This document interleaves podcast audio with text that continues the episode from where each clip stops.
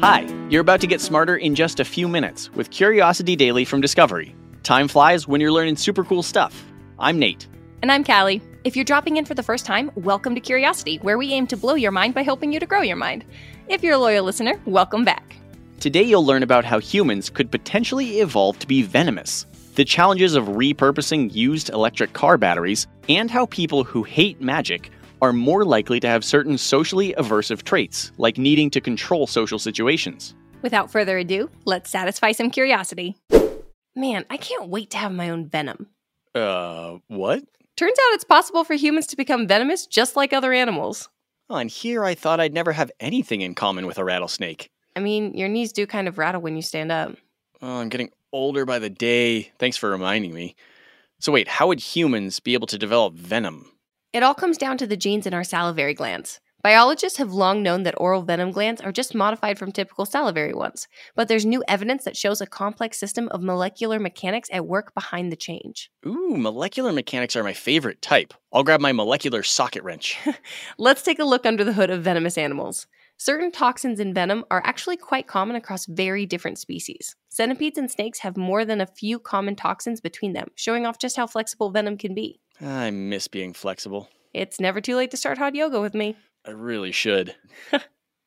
Anyway, a recent study focused on some of the genes associated with venom, and although these genes don't create the toxins themselves, they set up the whole venom system in animals.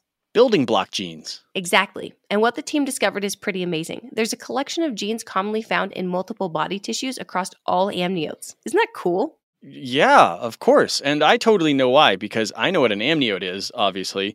But just in case someone out there doesn't, maybe remind our audience? You should remember, Nate, you're an amniote yourself. Amniotes are animals that either fertilize their eggs internally, like humans, or that lay their eggs on land, including reptiles and birds. So we share these genes with them. That's cool. And also, it means the genes are already in there. Yeah, so these genes are involved in the folding of proteins. Folding proteins?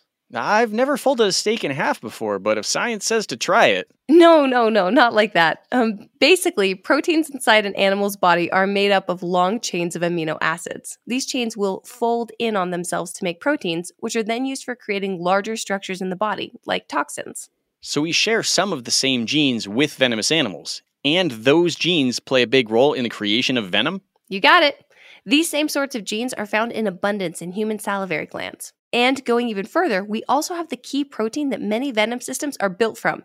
And guess what that protein is? You look way too excited. They're called kallikreins. is the toxin called nateicrines? Nah, probably not. Okay, besides having a cool name, what do these kallikreins do? Well, okay, for starters, they're secreted in saliva, which explains why so many animals have oral based venom systems. But they're also very stable proteins, which allows them to continuously mutate based on the needs of the animal. All of this info sounds like humans are right on the cusp of having venomous spit. Mm, not quite. In fact, it's pretty unlikely that we'll ever actually develop our own venom system. We just don't need to. Human strategies for self defense and capturing prey are working great. In fact, so much energy is needed to make the proteins for the toxins that we've actually seen some animals shift from being venomous to being non venomous creatures. There's a species of sea snakes that no longer need venom because they switched their diet from fish to fish eggs. What? All that cool venom and they just gave it up? Ah, I guess it's also kind of dangerous to have the venom around in general. And I've always wondered can animals poison themselves? Mm, they have a sort of toxin sponge protein they make to prevent that. So, more energy for making more proteins just to survive. But that's to prevent poisoning when the venom is confined to the glands that make them and the nearby systems. If other parts of their body, like their brains, started to express these same genes, then they would die of autointoxication, like you said.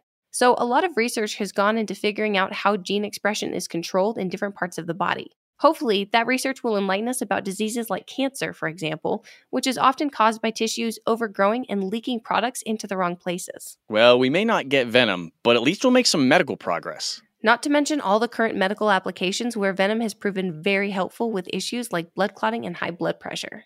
Perfect. With how creaky my knees are, I'm assuming high blood pressure is next. You know, Callie, I was driving around the other day and a thought struck me all of a sudden. Was it whatever happened to the cast from Boy Meets World? Because I wonder that quite a lot too. Uh, no, it wasn't. I was thinking, what happens to an electric car battery when it's no longer usable? Does it go join all the other electric car batteries on a nice farm up north? Turns out there's quite a few companies dedicated to recycling electric car batteries. So it's more like a nice farm down south in Oklahoma City, or out west in Nevada, or way out east in Europe. That makes sense. Seems like everybody's buying electric cars these days. They're more efficient, better for the environment. I haven't actually seen a downside. Well, they're great, don't get me wrong. And of course, they do take some potentially toxic materials to create initially, like most things, but when trying to repurpose them after their initial lives, they have some interesting issues. Like what? Well, for one thing, the batteries are notorious fire starters when bundled together. I'm talking Nick Cage and Ghost Rider levels. Criminally underrated movie. Mm, sure. Well, on top of that, the primary materials used to make them, like lithium, are toxic when thrown away as waste. And don't forget, some of them can be the length of the entire car and weigh over a thousand pounds. I kind of feel like I need a refresher on how these car batteries work. Uh, didn't we talk about something like this a few episodes ago? When we were discussing electric planes, we talked about how a battery cell is made up of a cathode, the positive side, and an anode, the negative side, plus a separator between them. You're mostly talking about lithium ion batteries, right? Uh, we talked about the newer sodium ion batteries many episodes ago as well. We did. Great point. Sodium ion battery development is on the rise, and the future does look bright for its use. But for now, lithium ion is the dominant model. Okay, so usually lithium battery, cathode, anode, separator, that's a cell.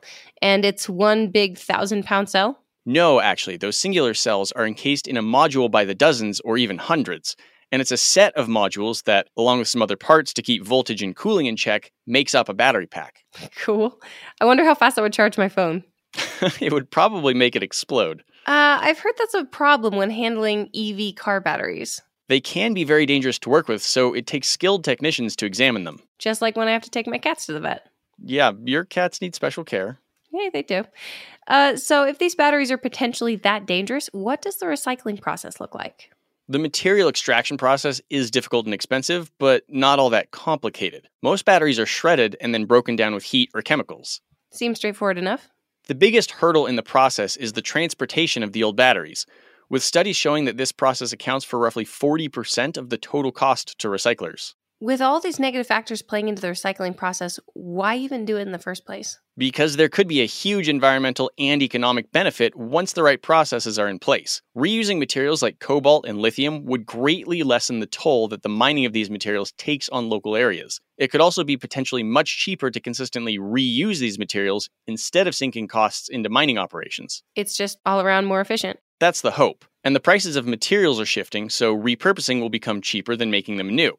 There's still a long way to go before the recycling process is commonplace. Governments are working on appropriately regulating this, but it's a delicate line to balance. If the rules are too strict to maximize greenness, then the widespread adoption of EV cars might slow down. But if the rules are too relaxed, then the change might not happen fast enough. I really need to go trade my car in. Well, be part of the change, Callie. I'm trying, I'm trying.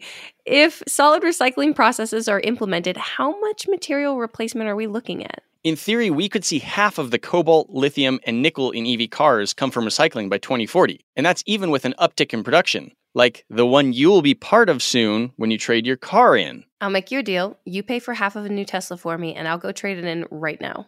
Hmm, or you could think of the money you'll be saving on gas as a way of recycling it right back into your wallet. I wonder if Corey drives an electric car. Corey? From Boy Meets World? He always seemed like an EV guy. Topanga definitely has one. Nate, do you you like magic, right? Sleight of hand and stuff? Yeah, I do. I think it's fun. I can actually do a little bit myself, like some coin tricks and card tricks. Nothing crazy, but yeah. Okay, nice. Um, I'm actually into it too. I love sleight of hand, especially. I kind of enjoy being fooled a little bit. I think that's where all the fun is. Well, so new research is showing that people, unlike us, people who don't like magic, well, they tend to have more socially aversive traits. In the psychology world, that means they're more likely to put themselves above others. I can't help but feel we're a little biased bringing this topic up, but you're telling me people studied it? Real scientists? Why? Well, magic is interesting, right? It's more or less a worldwide phenomenon. It has ancient origins. It creates emotion through deception and the illusion of the impossible. It taps into uncertainty and curiosity and won't explain these things at the end. It's pretty compelling since humans are always looking for answers to things, and yet they turn century after century to this not knowing for entertainment. You've just described reasons we like it, but what makes it good to study?